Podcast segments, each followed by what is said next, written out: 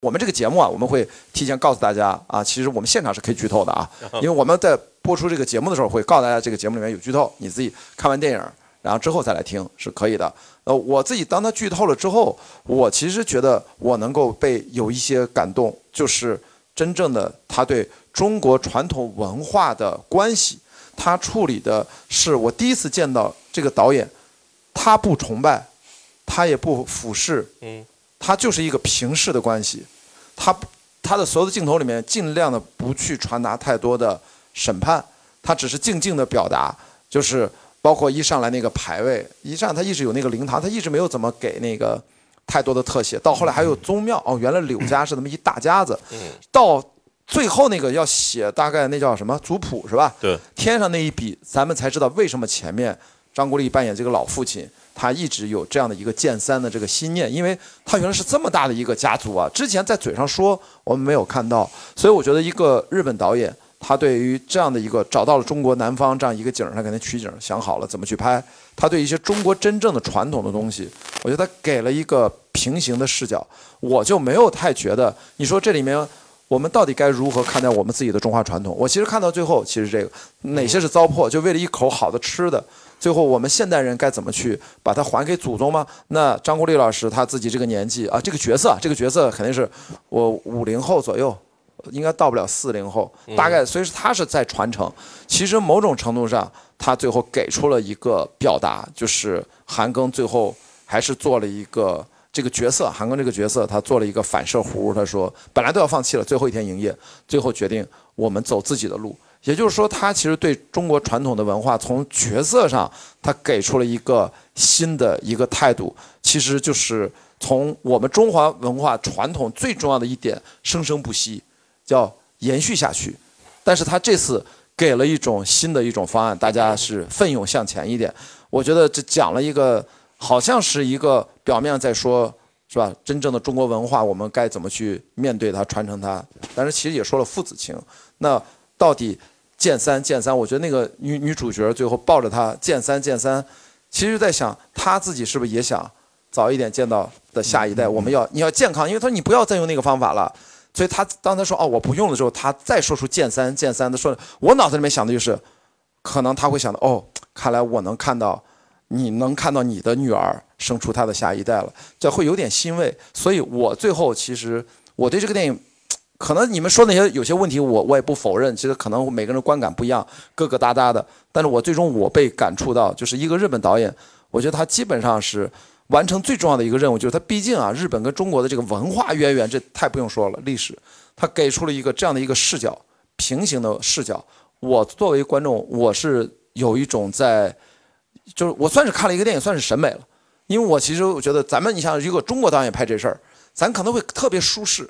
特别舒适。我看这电影，我脑子里面一直在幻想一个画面，叫那山那人那狗，霍建起导演，这是我很年轻的时候大学时代看的电影。暴露年龄了，嗯，对啊，那是都都没看过应该啊，有呃看过的举个手来，暴露一下年龄。好，谢谢啊，你们暴露年龄，谢谢这几位。这个电影其实很像那山那人那高，不是那狗。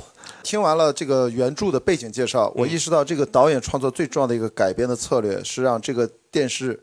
就是让什么让这个电视让这个故事它整体变得更加平民化，它把它变得更加变着，不管是通俗剧的方向也好，它不再什么，因为刚才讲了很重要一个小说文本的背景，这个导演其实完全没有用，就是等于他整个大族长的这个背景，嗯、整个宗族的这一套祠祠堂的体系的最后就给了一个视觉，嗯、因为如果你要。顾及这些东西，那就是另外的一套拍法，他就会聚焦别的矛盾。现在他会给我的感觉，这个剧本还是导演的选择，还是编剧的选择，拍的就是一个都市的年轻人跟一个传统的老父亲到底各自该如何的去生活。他完全把那个大的中国传统的宗族的那个历史背景直接抽离了。抽掉了，就剩下现在这个问题，就变成你说的，因为我感觉你的期待是挺想期待。刚才虽然你不知道那个小说背景，但我能感觉你期待的是想有那样的层次的、那样贯穿的那个心流。但目前我觉得他这么来拍，他可能就是我不知道是导演的选择，他就觉得想拍中国的乡下的年轻人，从二零零八年到二零一零年，一直到二零一五年拍了一点点，等于零八到一五这。七八年一个小镇的青年如何逐渐的成长，再回归家庭的故事。我觉得这是这个导演的着力点，他是这么来、嗯、来构建他的戏和戏之间的关系。不然的话，我非常同意他为什么要把横店影视城，当然是不是横店不重要，就拍影视那一段、嗯、好像有点多。对，我我就觉得导演这就是导演想拍的，不然的话的的确确按照刚才就是罗叔说的那个原著的那个文本上，那趴的确不用很多，根本不用它。对，就是呃，它可能就是一个背景，嗯、但是它现在具体要拍了，可能是导演的喜好，或者他就觉得中国年轻人是干这行，原来是这么干的。嗯、他对那些怎么撒雨、道具怎么出事儿，他可能就他只可能是导演的个人的取向，这是我的理解。我一定要补充一个，就是呃，在座的各位，电影真的不存在原著党。我刚才讲那些只是分享一些线索，嗯，就是电影是电影，然后小说是小说，各有各的战场，明白明白。而且辛友老师又不是一个特别好的小说家，哎呦，所以实话实说是吧？呃，但是有一点，我觉得我不能误导这件事，就是这个导演做了一件比小说厉害的事情，嗯，就是在里边，你记不记得国立叔说了一句话，他说是时候要把这东西还给老祖宗了，对啊对啊，这个在小说里是没有的。哦、oh, ，就是他，他等于自己完成了一个决定，就是既然如此，他在下一代的健康，所谓所谓健三，他其实是想让自己的儿子健康嘛，对吧？哦、还有第三代，他最后选择，我觉得这是一个哦，小说没有，那这个您刚才聊的时候我反应过来，这是一个特别大的冲突，哦、就到最后张国立就放弃了，对啊，他这个东西就是我就还了，这无所谓了。哇，你说的这一点，我突然觉得我为什么后来我有一点点，我坐在第二排最角落，我有点感动，就是嗯，一个敢于把自己跟着一辈子的自己的传统文化就接纳它的消逝。要放权让它就永远的从我们的文化生活当中远去了，变成了淡影，然后终将消失不见。我其实是满族，我爸爸已经不会说满语了，然后我也完全不会，我爸已经是青岛话了，我出生在青岛，就是我跟我爷爷交流，我爷爷跟我讲过一些满语，当然他是官话，他是我们家是镶黄旗嘛，所以我是瓜尔佳雅迪，瓜雅迪其实是瓜尔佳雅迪，就是其实呃没有上三旗，我们都是当兵的，就是穿这个。对，还有来跟这没关系啊，这是我闲的。我们追求的是一通透和凉快啊，就是发热体质。我我想表达的就是，真正的经常有人在说非物质文化遗产保护的问题，这个冰晶糕算不算？但是真正的，我觉得想表达就是，很多对于文化或者族群的文明的一小趴，它。随着现代文明的往前推进，就像大自然里面那些很漂亮的树木、绿色在，就是我们人类传统文化叫生生不息，在大自然过程当中优胜劣汰，死亡孕育了其他的新生，它就是一代一代往前走。所以我现在是完全的和解，因为我在十年前如果听到说全中国现在会识满字、嗯、读满文的书、会说满语的人可能已经几百人不到了，嗯，到现在十年过去，几十个人不到了，可能我没没他还没死呢，还活着呢。我我只是举这个例子，就是说，我现在这是个打比方的说法，就是当年我可能还有点惆怅的时候，我突然我觉得我们为什么不从生生不息有更大的观念？就是刚才罗叔用的那句台词啊，小说没有，那这个我觉得是导演的想法，就是把某些东西要还给老祖宗了。但某种程度上，我觉得还是挺。要不就站到更积极的看待我们的现代社会或人类文明的推进的逻辑，甚至更高层次，我们就是非人类中心主义。那大自然的生命体有它自在的规律，我们干嘛要站在自己局限的视角去看待这一切？然后父子关系是我们的亲情，这个才是我们当下最重要。所以他拍了很多琐碎的这些东西，我我不知道这这是我的完全个人强行读解，所以我的某种惆怅就在于我看到那儿，我就真的联想到，啊，这个没有人说满语。就没有吧，我我接受，可能以后那些历史文献，我们交给人工智能去理解吧。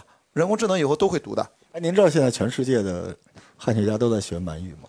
啊，为什么？出什么事儿了？是因为没有清史，所以很多人就是外国的人，他通过学满语，他可以对吧？读清史稿的原稿，重新来解释这件事。我因为清史稿很多人觉得这东西不好，所以要都要看当时的文献话，啊，就是需要学满语的。是的，墙内开花墙外花。因为这个事情，为什么我说交给我为什么不惆怅？大家最近我看了一个短视频，我觉得非常非常震撼，就是人工智能现在已经进化到了一种程度，它因为可以把它的激光扫描锯到几微米的程度，它可以把那个古卷轴火山被碳化的古卷轴一层一层不需要展开，直接凌空扫描，扫描完了之后要在数字世界里面给它展开，然后再用图形识别系统直接把那个古代的那个碳的那个印记，因为它跟那个纸的差别，如果不到很微米那个，它根本就检查不出它检测不到那个字体，就可以这个古卷轴是个碳化的，然后就等于电子化给它打开，人工智能还能给它把它读出来，明白吗？就是说现在科技就到这一步了啊，所以说我说以后语言的消逝随它去，谁知道以后社会是怎样？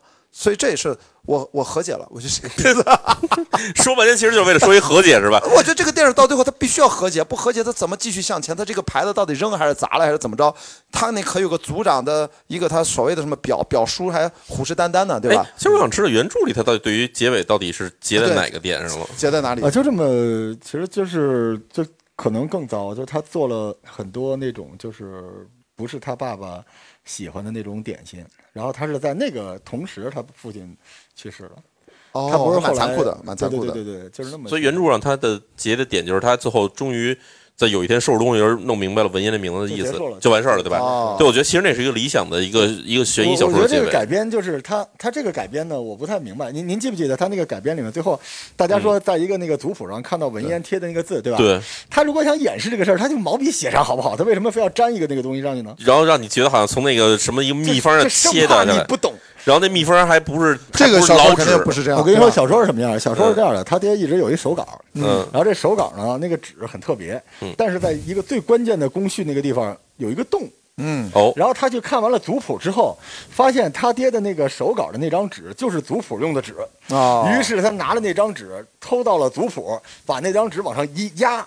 发现空的那个地方正好是两个字，文烟，文烟啊，所以就比现在这个现在这个感觉像是他突然想起来怎么要破坏规矩，然后他可能要想快一点，但是我原来那个好像更像那么回事儿。不，实话说哈，就是因为你你自己你要是写一个悬疑故事，你会发现就是你在写这故事的时候，你要不停的往前倒啊，你在就是你作为一个不是在读者，你是作为一个写的人来说，你是要你最后你是想留一扣子，但是往往就是你在写的时候突然就哎呀这个地方没把这个东西交代清楚。哦然后小这儿突然觉得，哎呀，坏了，这个地方把先把底漏了，所以你要不停的往前倒，不停的往前倒。所以一个一个写一个悬疑小说的这个过程，基本上就是你要写完了再再写一遍，再写一遍，再就是不停倒。所以这里面其实就变成了一什么？变成一团麻，变成一团乱麻。就是你把里面任何地方你给剪掉了，然后你会发现里面接不上。然后这个故事你要不把原封不动的给改成一个电影，然后你要想给它重新给它拍拍成一个。就是融入了新的故事的电影来说的话，那除非是让原作者把东西再重新写一遍，不然的话就是，就我觉得就是有点说，一个是你觉得碎，还有就是，哎，这个线索是不是应该早交代的故事可能更好？就刚才我说的，他们家全族的那些族长都到活不到六十岁，然后很早就死了，这个事儿你能不能早点说？你早点说的话，是不是观众看到这儿的时候会觉得，哦，原来是这么回事儿？他就是到了最后要解谜的时候，他跟你说：“哎，你看哈，这帮人都没活到六十岁，他们都早死了，为什么呢？因为他们见不到第三代，因为他们都文言死了。”就是这句话，你到这儿说的话，就是不是太晚了，就不构成一个悬疑？对，所以我我觉得导演就没有按照悬疑片去拍，他没想拍悬疑片。我刚才一直在表达，就是导演他最后做了自己的选择。嗯，对。然后咱们这已经聊了，我靠，也哇四十多分钟，来吧，朋友们，咱们就随便想，我们说了，哎，好，把这个话先给那个女生，然后给那个男生啊。就是我们说了这么多，就是为了让大家打腹稿。你们想，想想多么是受到了什么样的启发，有什么小的发现啊？我们都都很开心跟大家讨论啊。好，那个首先我是第一次参加这类活动，所以非常非常开心，非常荣幸主办方能把话筒给我。然后这个电影看完之后，就是不吐不快的感觉。首就是首先我是这个张国立张老师和韩韩庚的这个忠实粉丝。就韩寒都是忠实粉丝，然后你同时粉他们俩哈，这哦，我我我同时粉所有我尊敬的人。你今天再换俩主角，我还是忠实粉丝。嗯、然后就吐槽几个点啊，第一个的话，我不知道大家在家做不做饭，你揉面的时候洗完手擦干净，揉之前第一件事是啥？拽袖子嘛，对吧？把袖子拽起来。所以我在剧里面看他揉面的时候，那个那个套袖在那个面上蹭来蹭去，蹭来蹭去啊。哦，我就想把它拽一下。哎这真的有生活，太好了。然后第二，这边穿帮地方还有一个地方特别明显，就是他开始韩庚是在那儿泡米，泡完米以后把那米倒出来到笸箩里面，然后到磨上去磨的时候，然后倒出来的是干米，就是干米在这磨，这就非常奇怪。我跟你说，干米磨出来的结果是什么呢？就是磨出来不是米浆，磨出来就是面粉。这这完全一段不接一段。他最后其实是。扒拉下的也是干面粉，这不应该是磨成那样，它米怎么能磨出面来呢？最关键长得也不像小麦。那我们那我们那我们还种小麦干嘛呢？好，来接着第二第二点。然后第二个点啊，第二个点的话，就是我我我就是这个老师罗老师吧，刚才也说这个、嗯、就是现在民间对这个炉子这个烟有这个解决方案，那我也不是美食家，就我我也我也不是这个木材家，但是就是从小家穷，烧过炉子，我就问一句，在座有烧过炉子的吗？对啊，您谁家炉子一直冒烟？没有烟囱的吗？啊，就一直往外倒烟。就您家谁家炉子一直这么冒烟呢？因为炉子只有起火的时候才冒烟。起火之后，不，这个地方，这我我跟你说，那块其实我理解为什么，就是你看它中间有一个铁板插进去，对吧？中间铁板那插进去的时候，它是为了让那个烟不完全燃烧以后、啊、出那个熏蒸的那个，啊、其实这块熏到了变成熏的状态的时候，它如果把那铁板拿出来，气道通的话就上去了。对对对，嗯、这块其实我觉得还可以理解的。这这果然是得发言，不发言的话，我确实不知道这一点。就像那个东北那个炕插似的，插上、啊、让烟出来。我这个年纪，我我到了高中了。我们因为是高二六班是文科班，我们在青岛十五中编楼，然后那个教室巨大无比，我们冬天都要去生炉子。我作为班长兼体育委员，我给大家生了一年炉子，所以我是最早到学校给大家生炉子的。所以我因为我从小三年级开始自己在家里生炉子，所以我这个年纪，我是真是一个很会生炉子的人，你知道吗？所以你他那个导烟，就而且他有个烧火棍，你发现没有？他其实是在不停的拨那个烧火棍是很重要的，他是要调那个味道，他是故意要把那个烟往外，他要倒那个烟，了解他那个火候的。是的，对。嗯、所以最后他其实放在那个那个石头上的那个东西，就是他那烧火棍吧？是的，对吧？对，是是是就是这个东西重要道具哈，在片中出现的次数实在是太少了，就是你不知道他从哪儿拿出一个棍子，最后放在那儿了。因为他有时候还老拄拐棍，所以我经常要想，这拄拐棍和那个烧火棍到底啥关系？好像是不一样。所以他这块稍微没有那么清楚解释清楚。啊，还有烧火棍其实是我最感动的一点，嗯、因为他那个烧火棍，他就是这一个就是在最后把这个烧火棍给摆在那个灶那个台子上嘛，嗯，然后包括说他在山里面祭奠什么，我我没有看过原著，我不知道他到底在祭奠什么，但是每一个著作创作出来有他独立的灵魂。我来看的时候，我觉着他的意思是我从山上取了木材，那么我做了糕点，养活我全家，所以我还一份我做成了成果给你，嗯，这份这个点心是还给大山的，嗯、那么最后呢，他把这个手艺还给祖宗，也把这个木材还给了这个山林，这是我最感动的一点。嗯嗯、它是代表了一种。就是往现在往大了说啊，是人与自然和谐相处；往早了说啊，就是敬畏天地、敬畏生命、敬畏祖先。我觉得这是一个传承里面很重要的一种精神。嗯，哦，这个我觉得读解的，我觉得说的非常好，真的读解的蛮妙的。我是觉得您比我看得懂，因为我看那时候，因为我前面没注意他烧火棍，然后到那时候，你知道那个女主就拿着一根棍子，然后到那突然递给了韩庚的时候，我觉得他给的可能打他，我不打我，不是我这，你知道我怎么理解？我的我理解是他们因为这个，就您您玩挺重啊，就是我我当时觉得是，就这个他爸拿那个棍子打过他嘛，擀面杖啪一下，我说我说这还要传统。不是，我当时觉得是因为这棵树他们在烧的烟，最后害死他们族里面那么多族长嘛，所以我当时觉得他可能是想要把这棍子扔了，然后一把火把这林子全烧了。但是我觉得这好像又违法，不是严禁山火。对啊，对啊，就是我当时觉得他他对于那个、嗯、那个树其实是有一种就是我来除掉你的那种感觉，他那意思就是我以后不闻烟了，嗯，我不闻了，因为不用那东西，对，所以最后他把棍子扔那儿，就说我不用它了。他其实我是觉得他是在跟过往的传统在做一个告别，而且是个感恩。就是这个树，他虽然是就是说让他爸早逝了吧，嗯，但是养活了他们全家，养活了三代，养活他们一这整个家族的那个救活了他最亲爱的女儿。如果没有他爸在这个，虽然我看就是他把有好多就是刚才那个罗老师说的感动。情就给删了，但是也能看出来是他爸为什么不限量。规矩不是不能破，看为什么而破。对，为了积劳成疾。其实按照你的这个逻辑，这位观众读解的逻辑，是他叫他爷爷，其实牺牲了自己，用这样的一个手艺，然后拯救了他的第三代。其实这个命换命的这种感觉，其实这块故事特别像许三观卖血记。对，我也觉得，对吧？就是到后面他开始燃烧自己的生命去养活下面的人。对，他但是他这个电影里面他没有把残酷那个东西拍出来，就是就感觉这个电影他就是在好多点都在现，就是像章鱼的触角一样，他好多点在分散，但是没有深入下去。嗯，那么他包括这个父子冲突，冲突的时候呢不够激烈，和解的时候不够感人。嗯，就是这个父子冲突的话，我我觉着对比是这个人生大事。那里面的这个冲突点很激烈，那你看，你看个电影不就是吗？没有冲突点，没有激烈点，好多这个张力展现不出来，所以就是这个冲突感觉不是就是设计的。嗯，好，咱们把时间再还有最后一个点，最后一个点，尽快给给到其他的朋友们更多的时间。最后一个点，最后一点是因为我一特别想说的，这个不是吐槽，是因为看了一条非常感悟。嗯，有句话叫“说出立传，劝人方，三条大道总中央”。那么。我我们其实没太听懂啊，这个有点快，没事我会复听的啊。就是这个，我们我们到底要展现什么啊？就是中国在这个古代在立碑的时候啊，都说不孝子孙谁谁谁敬奉祖先，那个孝不是孝顺的孝，而是像。那么这这这个里面，我觉得最关键最关键的一点就是他的升华不到位。那么我要像祖先一样，事业我一定要做增高吗？还是说这个剧里面它有很多闪光的这个精神，比如说不要玩手机，认真的去做这个糕点，那么这些精神传承下去，让他在其他的事业上走下去，就是所谓我要像祖先一样，我到底是发扬的什么？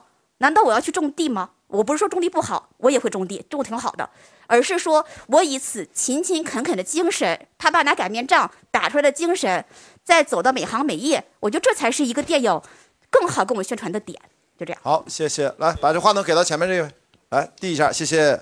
啊，很多妙的点啊！来，咱们简短结说给更多的朋友。啊、他讲他讲太好，让我压力好大。嗯，你可以说的短点，就显得没有那么大、呃、啊。没事、呃。行，就是是这样的，就是其实我对这个电影的这个预期，其实发生了一次转变。哦。就是因为我在看之前，我只知道这部电影叫《文烟》，当时还叫《文烟》嗯。我知道最开始的演员阵容，知道说这是一个讲冰晶糕，所以我之前大概你知道的比我多太多了。我其实什么都不知道。然后，但是我预告片都没看。啊、我也是。所以，所以我当时进场看这电影的时候，我其实对这电影的期待，它可能是在讲文化传承，讲。类似像一代宗宗师那样一个主题，就是通过一两棵树讲一片逝去的消失的森林、哦嗯、就我一开始以为的电影的预期是这样的，但是当故事开展到他们两个父子关系的时候、嗯、我已经知道这可能讲的是父子，通过父子来讲传承，就可能这个传承是在次要的部分。但提到父子这个主题，因为我最近从国庆以来看了 一, 一系列的国产电影，从《坚如磐石》呃，《莫斯科行动》到最近的《白塔之光》，还有二手杰作，就是在你们这个活动对二手杰作也是父子。然后我看完之后最大的感受就是说，现在这个他所描绘的这个所有所有这个故事，他可能故事是不同的，那他总是在描写同一种寻根，一个沉默的呃不沟通的或者情绪不稳定的父亲，然后一个永远是仅仅在扮演着母亲或妻子的女性，以及一个永远起到同一一种作用的被视为某种寄托的女儿。就她的所有故事，就我当然知道说这其中包含了一种我们传统的，就是我们这种中国根根上的一种对于家庭的对于这种呃的一个一个一个原因，我是理解的。但是我其实在想，我我已经看了十年的类似这样框架的类似这样关系的电影了，所以所以我在想，它就不能给我一些我更想看到的其他的。嗯，到底父父亲和儿子只能这样吗？这样的一种呈现。然后我非常遗憾，就是我没有在这个电影中看到我所期待的这个这个东西，这个是可能我对这个电影我觉得最遗憾的部分。嗯，我觉得多好。嗯，好，说到来，那个咱还还有刚才谁举手了？来，咱们下一位有吗？啊，我以为你就要拿拿着说啊，不是，他不是，他只是帮着递话筒。嗨，来，咱们前面这这边呢，这边呢。好，给那边女生，啊，在这边还没怎么发言呢啊，咱们的我的右手边这边都在左边了，啊，对他一下，对，是的，咱就畅所欲言啊，蛮都讲的蛮好的。呃，三位老师好，嗯、呃，这个电影就是我是想从悬疑这一块想说一下，因为我对悬疑作品是很感兴趣的，但是我觉得这个电影的悬疑真的做的就很奇怪。就是我一直很困惑，就是他到底想讲什么？就是他父亲应该是不想让他知道文彦这个事儿吧？他死了之后，这不才对？那他为什么一定要让他的孙女叫文彦？对啊，就是，然后就是就是那种我我不想告诉你，但是我又想让你猜得到的那种感觉。对对对，就是我觉得有点贱嗖嗖的是吧？不是，他他有点像像像谈恋爱似的那种女朋友感觉，知道吗？对，就是好像我又想让你知道，然后我又不想让你知道，就是我又不直接告诉你。对，就是感觉很奇怪。我觉得完全可以用别的方式，就是我不知道原作什么样，嗯，但是我觉得从电影的角度，其实。有很多优秀的作品，他是通过别的方式来最后让儿子知道这件事。我觉得这块这个悬疑这块我真的没觉得做、哦、我我稍微回答一下啊，就是在这个电影里边可能很纠结，但在小说里边是自始至终贯彻了不告诉的。就最后就是韩庚使了很多种方法才知道，就是他他那个小说到最后的三千字的时候，这个情节陡然就起来了，就是什么世家大族，然后族长，然后家谱，噔噔噔噔噔噔噔节奏，然后他就是看了一眼这个，然后赶紧跑回家，然后突然闻了一下味道，又跑到那个宗祠，他到最后时刻他起事了。但是在这个电影里面，他可能没办法把那个节奏做出这么大的一个变化。嗯哦、那其实我觉得要像您说那样，我觉得这个电影我还觉得可以，但是、嗯、但是他就不没有不会请这个导演了。我觉得这个导演是吧，也没有拍过悬疑啊什么的这种。但是拍动作戏，我觉得怎么着也能拍出点东西来、嗯、啊。动作戏但是入殓如果入殓师的那个也还是有一点悬疑的，我觉得。嗯，这入但是你就。你要想让他说那种快节奏的，呱跑这儿跑那儿的话，那有点像是《长安十二时》的那种、那种、那种叙事的最后那个那个状态的话，那其实可能确实有点不太适合这个这这种镜头的导演。我觉得文学和影视的语言是完全不同的。嗯，就影视的语言就是给你什么就是什么，所以他要尽可能的不要误导你，不要给你错误的信号，对，或者故意误导你。但是文学它是都安排好了。就拼你的想象空间，所以你在文学里面反而是更自由的。是的，毫无疑问，文学是更可以让你去各种脑补成你喜欢的一个想要的版本。嗯、电影给的信息太具体了啊，就会不得不限制你的想象。嗯，是。然后还有一点就是，我觉得这个电影就是包括，我觉得以后的中国电影就是能不能。就他这个儿媳妇的角色，嗯，我觉得真的应该多给他一些戏份。对，太工具人了这个角色。对，这个不是，我觉得这个演员吧，嗯、也是说实话演的不是特别好，嗯、我自己觉得。就是深色啊，演的还是。嗯、呃，但是说实话，这个就是说编剧给他的这些戏份也很难让他有发挥。就是完全按照一个刻板印象，太, 太工具人了。就一个刻板刻板印象的一个这个这个女性，就是从年轻女性到这个谈恋爱的时候要劈腿，对对对然后到然后到破落的时候又遇到他，然后就又结婚，然后就马上生孩子，然后又要去带孩子，就是所有东西都是那种让你觉得就是我天哪，就是就刚才那位同学说的一样，就是二十年以来我们的所有的女性都是这样的，她感觉就是。就是就是编剧根本看不到真实存在女性，她只是现在写在脑子里那种女性的样子。是是，就是我我想给大家安利一下，我不知道现场也可能有人看过，就是我最喜欢的一部韩剧就是《秘密森林》。嗯，大家可以看一下裴斗娜在那个里边的表现，就是说，即使你这个电影是以男性为主，但是完全可以让女性有更好的发挥。说的，就是裴斗娜在那部电视剧里面其实是起到了更重要的作用。就是如果没有裴斗娜的话，光是靠那个曹承佑、曹叔的话，那部电视剧不会那么优秀，我觉得。嗯。所以我这真的是值得我们中国电影借鉴的。非常非常，我觉得这个已经虽然被念叨了很多遍，但是这一点就是女性角色始终没法让在荧幕上闪闪发光。嗯、我觉得这是一个老生常谈的问题。所以现在啊，就是那天我是哎，我是跟跟谁在讨论这个问题？因为在平遥见了好多人，我都串台了。就是我就。戴锦华老师很严厉地批判了一下这个问题，就是虽然现在女性导演、女性主角的戏和电影啊，在明显的多了起来，当然是因为新一代的年轻创作者起来了嘛。嗯。但是戴锦华老师给的很犀利的角度是说，这不是什么好事儿，是因为一个行业发生没落的时候，主导的传统的男性去奔向另外更赚钱的方向，男人在退潮，剩下的空缺的位置，女性来补了上来，各个行业历史上。总是在重复这样的轨迹。当然，戴锦华老师其实蛮批判的，很犀利，他也有他的一定的限定性的这个语境。但是某种程度上我们来看，无论如何，就算戴锦华老师说的完全都是正确的，我也期待这个事情变得更加翻出新的花样，能拍出更多的作品。然后我这次在，呃，怎么说，在在平遥看的最喜欢的一个电影，就是一个中国，就跟这个片子正好反过来，张裕导演，他很年轻，九五年的。他是在日本东京艺术大学，呃，研究生毕业，然后他拍了他的毕业作品《杀死紫罗兰》，是纯日语电影，日本演员、日本主创，制片搭档是中国留学生，也是他的同学，只花了十二万人民币。然后，因为他毕业作品，呃，龙口滨之介什么，就是他都毕毕业都是十二万人民币，那就等同于十二万人民币。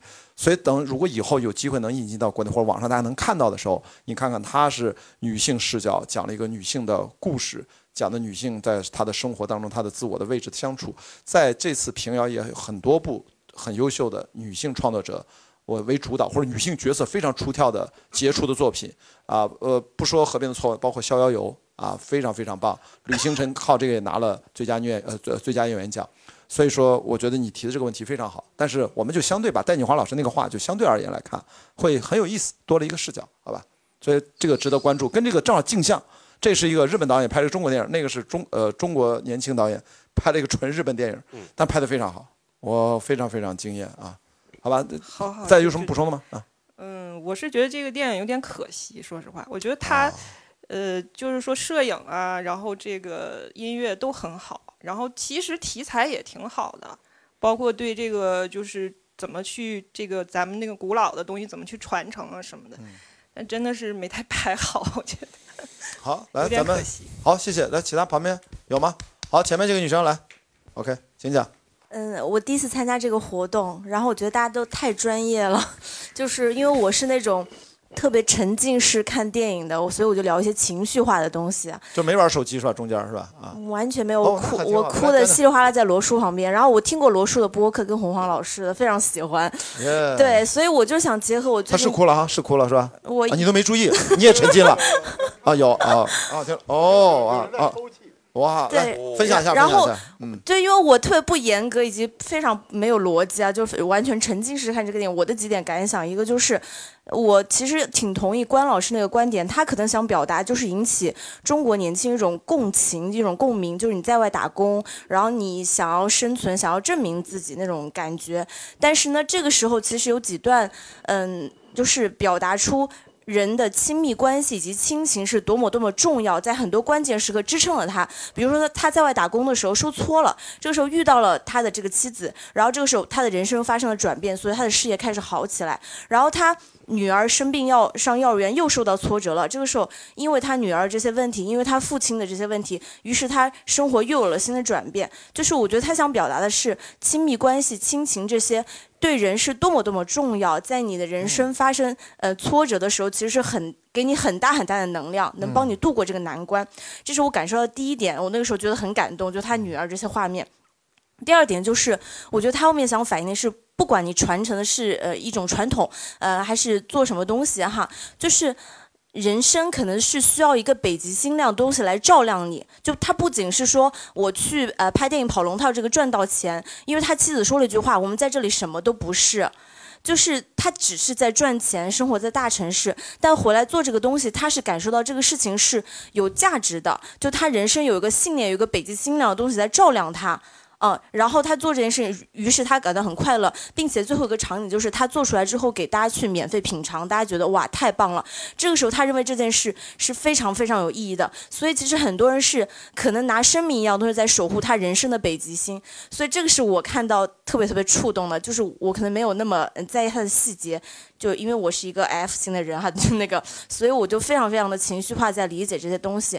我我我感受到的就是他在现在这个社会大家特别焦虑的情况下，感到特别压力的情况下，能传递这些东西，告诉你亲情、爱情、好的亲密关系，以及你认为什么东西是对的、有价值的，去时刻照亮你的北极星是什么。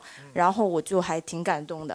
哇，这个角度也跟刚才那个相得益彰，我觉得都非常妙。真的就是我们满脑子其实是吧，几个大叔在这儿不一定给的那么全面，我觉得就靠大家互相补充啊。谢谢你的沉浸式，这每一类眼泪都是值得的哈，感觉也谢谢光老师邀请我来，特别感动。哎呀，太太好，谢谢你的发言。然后来，还其其他人有吗？我觉得大家这个越聊越有感觉了，我觉得很神奇。来，司机，来把话筒，你你的话筒给他就行了啊。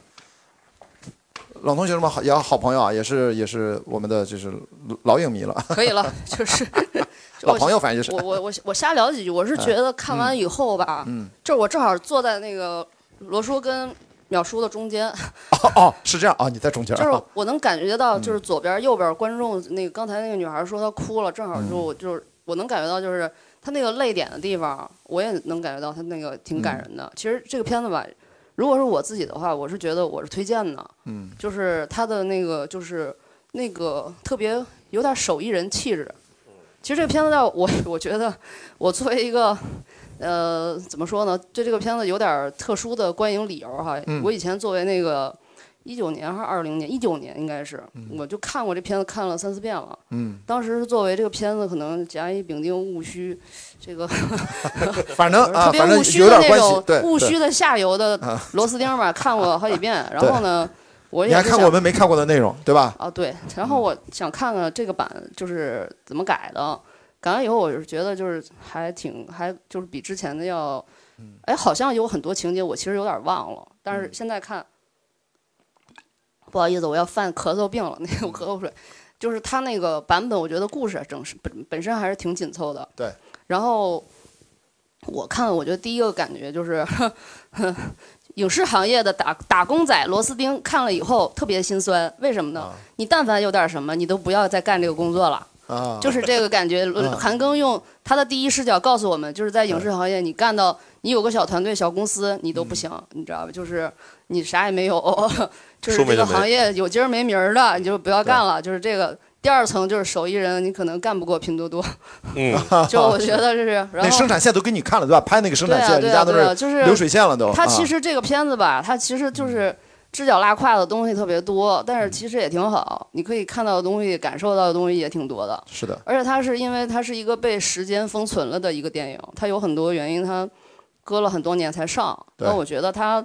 那个时候其实拍出来的，你可以看到他电影表达里有一些局限性的东西，就比如他那个呃工具人女性，他其实之前的角色还有更工具人的女性呢，我觉得都就是都是怎么说呢？就是你现在看观众跟那个时候你感受其实肯定是有很大不一样的，所以我觉得就是观众肯定是在快速进步的。这个我听我就觉得。我当时看可能还没有那么明显的感受，我这回看韩庚凑近女主角的时候，我那种尴尬油然而生。你要干什么？对，就是我已经抠出了。你要亲就赶紧快点。又一个 U M E 影城，我真的是，我就觉得我说真的太尴尬了。然后他还有第二次靠近他，哦、两次你知道吗？哦、两座影城拔地而起，我当时就觉得，哦、我他妈我我对不起，不好意思，我说我真的是太尴尬了。更尴尬的是，他竟然张国立还目击了整个过程。哦、我心说这个爹以后我还怎么？面对这个真的就是有点、嗯、但是他其实本身他展现这个爹我觉得还是挺温和的爹，特别安静的爹，他没有特别特别的那种，这个爹不招人讨厌吧，不招人讨厌，这个阶段不招人讨厌，而且他、嗯、他就是其实我们是很喜欢拧巴的爹的，我们不喜欢那种天天告诉你什么我的辛苦多么多么辛苦，其实这种爹我觉得特别可爱。嗯，虽然可能淼叔觉得他这个爹从头到尾没有说过一句我都是为了你好，其实他做的所有的事情，最终极他在做这件事情。作为一个我从来没有说，就是我其实从来看那种爹跟儿子表达的那种电影吧，我是无感的，因为我也不是爹，我也不是儿子，就是我是女的，我不是男的，就是我对那种表达，其实我都是就是旁观的心态，我是旁观者心态去看你们男的之间是怎么就是就是搞这种最高最高这种你知道最强烈的这种感情，我一直觉得父子搞基是最高级的 C P， 你知道吗？就是那贼强烈，你知道吗？贼有张力。但是对不起啊，又说说多了，小孩没有吧？就是，但是我是觉得小孩已经提前睡觉了，回家睡觉了。反正就是这种的东西，作品它其实怎么有新意，我也不知道。但是我我我爸就跟我说一句话，我觉得，呃，什么样的爹，我觉得是好爹，或者说特别的 nice 的爹。我爸跟我说，就是男的你想做男人，你想做家庭里的，你就是让觉得你是户主，你在户口本第一页那。你必须得承担起男人该负的责任，哎，这是我爸说的。我爸说，但是我其实呢挣的钱也不多，所以我就在家里都听你妈的，听听听听听听听你妈说什么就行。就我爸不是那种大男子主义，所以我们家呢对于爹这个概念，我其实没有那么强烈，我也没有那么排斥。我也是最近这几年看了很多网上评论，包括什么，我才有一种就是说，哦，原来很多女孩她的家庭的那个。氛围是那个样子，就非常高压，包括很多男性也是。我是也是在旁观这些这种的家庭关系，我是有了一些比较新的感受。然后这个电影，其实我觉得看完以后，我没有那么强的那种拧巴感，我是觉得很流畅的看完了，而且我也没怎么看手机，就是手机震了几下，我拿出来看了一下，就是就是那种，但是不影响，因为它有一种慢的壳，但是实际上它节奏很快，它里边推进的还是信息量还是挺大的，然后包括影视圈那。那些笑点什么我也都都能 get 到，那就是影视圈的那种不专业，大家也都见识到了哈。它里边揉面那个其实特别不专业，我是觉得啊，就这都能混上，你知道，就是在剧组脱颖而出，你可想可想而知，贵圈就是有点那个啥，反正看，但是我整体来说，就是那个女孩说的，我觉得特别对，就是这片子稍微有点可惜。嗯，它本身是真的还能再拔高一点，我是觉得能再，它本真的是有一个六分七分的底了。你要是再怎么讲呢？我也想不到更更能够就是有有一点有点水平的词儿，我也没什么水平，我就是能再拔高一点。他那个咳嗽，你那口气儿就把那个那个。给他蹬起来，就是差那口烟儿，可能就是，嗯，就差那口烟儿了。他那个烟儿那段好看。对，我觉得他那个最后特别动人，我也，我我我也真的是就是流下了不争气的眼泪，蒸汽机的眼泪。然后我是觉得呢，挺挺挺感人的。我其实第一遍、第二遍看的时候，我我第一遍看的时候，我毫无精神准备。我当时就是说，我那次看片特别的无语，我当时是被强留下来的。我说我听说要看一个片子叫《文烟》，我心说这什么片儿似的。我当时想着急回去吃饭，结果看完以后我越看越饿，你知道吗？当时就，然后那次第一次看的时候印象还不错，再后来我就陪着可能可能客户或者合作方去看片的时候，我就还比较乐意看这片子，我觉得拍的还可以。嗯，这回看其实我也觉得还挺好的。嗯，啊。这个是还是你看那么多遍还能够有今天这些感受，可以可以的可以的，也非常难得。而且影视行业的人在看这个东西会更有感触，就是哇，我们的命运就是这样，真的。如果有铺子有祖业可以继承，我们谁也不会干这个。这个真是，我就觉得这个铺子怎么了？继承个祖业，这这不丢人是吧？好吧，咱还还还有吗？来把这个话筒给给这位女生啊，给这位女生。我觉得真的大家随便聊，我觉得其实。很多小的点不知道哪个就触动了你，每个人的生活背景都不一样，成长经历都不同啊。我刚刚才想说那个淼叔刚才说为什么那个米磨着磨着就成粉了，大米也能磨成粉呀。哦，可以磨成米粉没问题。对呀，但但你不能泡啊，你泡泡又成米浆啊。是，确实是。我也想说他前面为什么泡，一开始我以为他那是米浆呢，我说怎么泡泡完了之后，哎，怎么扫出来是干的呢？对，我就说那是干的，对对。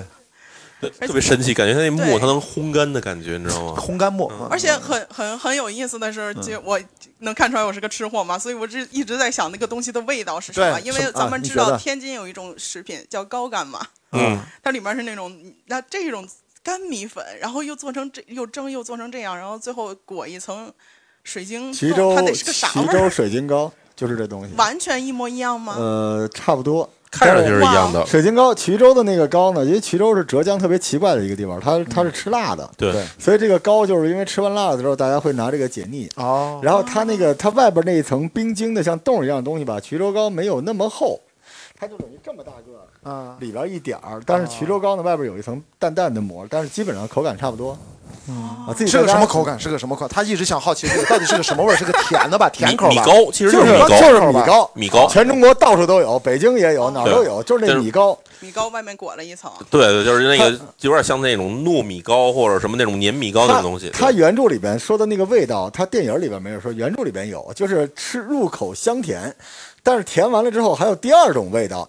那个味道是米的那种醇味儿，它就一直做不出来，是因为那个味儿做不出来，所以它一定是最后蒸的时候，它它最后这个工艺是不对的，它就是工艺相当于勾芡，但实际上它是蒸中间那个米味儿没蒸出来啊，都是吃货。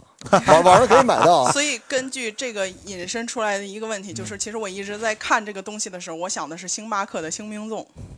长得一毛一样，其实外边这很像，有点像，外边很像，很像，有点像。而且这这个问题就延伸到您说，这是我们中国非常就是衢州这个地区非常传统的美食，但是我第一反应我居然想到的是星巴克的星冰粽，这就相当于它比它更加的有名，但其实我们是在，其实这个才是我们自己的东西，就有一种。呃，我不知道是因为这个片儿没打算这么拍还是什么，它八代传承下来的一一个一个东西，然后它没等于说最后我也不知道它是想要创新，那说它等于说它没有完全的保留自己这个传统。它最后创新了，做了各种口味，提拉米苏味儿什么乱七八糟的，激动了我看。所以就就可能。我不知道这个片儿到底是他，我最后也没看懂，他是他写着温暖治愈亲情大片儿，他是讲的想讲的是父爱呀，还是想讲的这个传承的这个问题？如果是传承的这个问题的话，我觉得其实我刚才所说所说的这个，我第一反应没有想到我们中国自己传统的东西，而是突然想到了一个一个舶来品。没事，那是消费主义的阴谋，没关系，只是他不停的推到你面前，天天大家都去星巴克，我今天还去了嘛，对吧？嗯、所以我觉得这个，但我没吃过那个杏冰粽，我应该吃一回，太太甜了，你不会喜欢的，嗯，你不会喜欢的。那我们就中国传统那种，对，太甜了，太甜了，对，你那肉皮粽都比这强。然后呢？所以就觉得。就是，如果是放在一个中国的片子的话，我觉得如果把这个点提出来，可能会比这个现在这个拍出来的更打动人一些。嗯，这个拍出来就很、嗯、很日日很日系。如果它是温馨治愈的话，你很会，尤其是日本导演，就很很会想到日本的那种片子，然后会想到日本的那种匠人精神。其实，嗯、呃，就跟中国的那种观念就不太一样。如果他是一个换成全都换成日本人的角色，日本的那些东西，可能可能这个电影就正常了。当然，这个也不能为难人家，本来就是，的确是个日本导演啊，的确这都是日本团队啊，他们也对吧？你也不能指望他们拍出一个冯小刚的电影啊，对吧？这也没办法啊，这既然这是这个电影就这么选择的这个创作的路径啊，嗯，还有吗？没有了、啊呃，没有。好，来，咱们还有吗？最后再一两位，我们时间也差不多了。还有，最后谁谁来收个尾？啊，没没有了啊，来这这位。就在前面。那个就刚才说的这个遗产传承，这个想就是这个话题稍微多说两句，因为我自己是文化遗产专业的。呃，对于这非遗传承这件事情，就其实我们现在社会上对于遗产这个概念，它是一个很二十世纪的，非常晚才出现的。在历史上并没有我们现在所谓这种说我要保留一个老字号啊，或者保留一个传统技艺，它必须和比如说几百年前必须一样，几千年前必须一样，这个概念是很现代的一个概念。实际上不管是这有形的遗产还是无形遗产，它在历史上都是不停的在变化的。而这个活，我们所谓的活态，其实是因为它就是在不停的变化，在每一代的传承人手中，它都是不一样的。尤其在吃的这个角度来讲，你是很难客观的去形容说这个东西三十年前什么味儿，五十年前什么味儿的。而现在我们唯一能够做到这点的，就是靠机械化的这种大规模的这种生产，才有可能保证它的质量，保证它的口味。麦当劳，实际上这是一个多少矛盾，就是我们又想。我们根本不可能做到说传承它的几十年前甚至几代以前的这种口味儿，就传承的是文化，并不是那个，并不是说这个味道。所以这个这个电影中纠结这个点，其实对我来讲，我是觉得他没有必要去纠结这个点的。呃，当然还有一个就是说，这个刚才老师说到这个流水线、这个生产线这个问题，呃，我们肯定大家坐过京沪线高铁都知道，这路上卖德州扒鸡，德州扒鸡是一特别好的例子，它有这个品牌，它是中华老字号，它有这种大规模的这种。呃，真空包装那种生产，它同时还有那种当天你只有在当地才能买到的油脂包装的那个版本的扒鸡，这不是青岛啤酒吗？这明显这两个味道是不一样的。你爱吃这个德州扒鸡人，你就会知道哦。虽然我也能买到大规模生产的，而且我也知道那个是也是正宗的，人家也是正宗的，嗯、但是我也知道我可以去当地买到一个可能更正宗的。实际上，解决这种类型的非遗的传承，现在很多的传承人他也是在做这个，就是我自己以我的授权，这样我也能够。由此获利，我的家族也能够由此获利的情况下，我去进行大规模的生产，但是在我的监督之下，嗯、我去制定一个比较现代化的这个流程，啊、然后同时我自己还有自己的手工作坊，嗯、我在当地可能有这种更高阶一点的、这种更稍微更贵一点的、更限量一点的这种版本，就是做两条产品线了。是的，是的，这个其实是解决这类的这种非遗的传承里面一个最最比较新的一个比较有效的一个这种方法。哇，这个说的特别好，我必须再补充一下，就是因为刚才讲的非物质文化遗产，它。保护这个角度是所有的方方面面，人类文明都在试图做一些保护的动作。比如说大家最熟悉的建筑，就要建筑遗产保护。它一五十年二战之后，广泛的因为都要重建，才又提出这个问题，哪些要修回到一模一样，哪些要再把它就咱以前最早梁思成说什么修旧如旧，那些观念早就过时了。其实现在早就进入到全新的观念，也就是这几十年，好吧？所以所以说这这些观念其实都是我们的随着生活物质水平发展了之后，我们有了些新的想法。其实，在不要说几百年前，就是大几十年前、一百年前，所有的老去让它老去，特别是中国。中国对于这些不管是建筑什么的，我们从来不在乎它倒塌，包括咱现在什么产权、什么七十年、什么这些，其实古那边是一样的。因为我们中国真正传承的是那个气也好，是那个文化也好，是那个精神。所以说，我们为什么要用木材去做很重要的建筑材料？就是真正那个木材就是容易损毁，就拆起来方便是吗？啊，不是，它一真的就是真正的传承那个东西，是它那个是一个思维，是在里面的文化，是它的那个秩序。就是为什么我们的楼都是那样？我们要的是等级森严的那样的一个社会秩序，这是我们一直在传承的，好吧？这个就说偏了，好吧？咱就收个尾吧。最后咱们就看这篇，两位。两位老哥们有什么最后言简意赅？经过这番讨论，跟你哎，比如说你关键词叫拧吧，这回跟大家一块儿拧了一下，拧完了之后，他可能往这边拧，刚才那位可能往这边拧，拧完了，你现在觉得对这个电影印象有什么稍微的改观还是变化？嗯，我觉得就对，就还还是还是还还是说服不了自己啊，我还是说不了。但是我觉得就是，好了就是、我今天想的这就是刚才这位同学说的那个传承那个东西啊，嗯、我突然想哈、啊，你看。嗯可能咱们真正到老了的时候，那现在我们虽然已经有点老了哈，但是等我们真的老了的时候，可能电影这玩意儿已经都已经变成了需要被保护、被传承下来的东西了。必须的，肯定是。因为到那时候就是甭管你说剧本还是拍摄，可能完全通过 A I 都可以实现了。对，所以到那时候我们可能会有一朝一日说，我们终于说。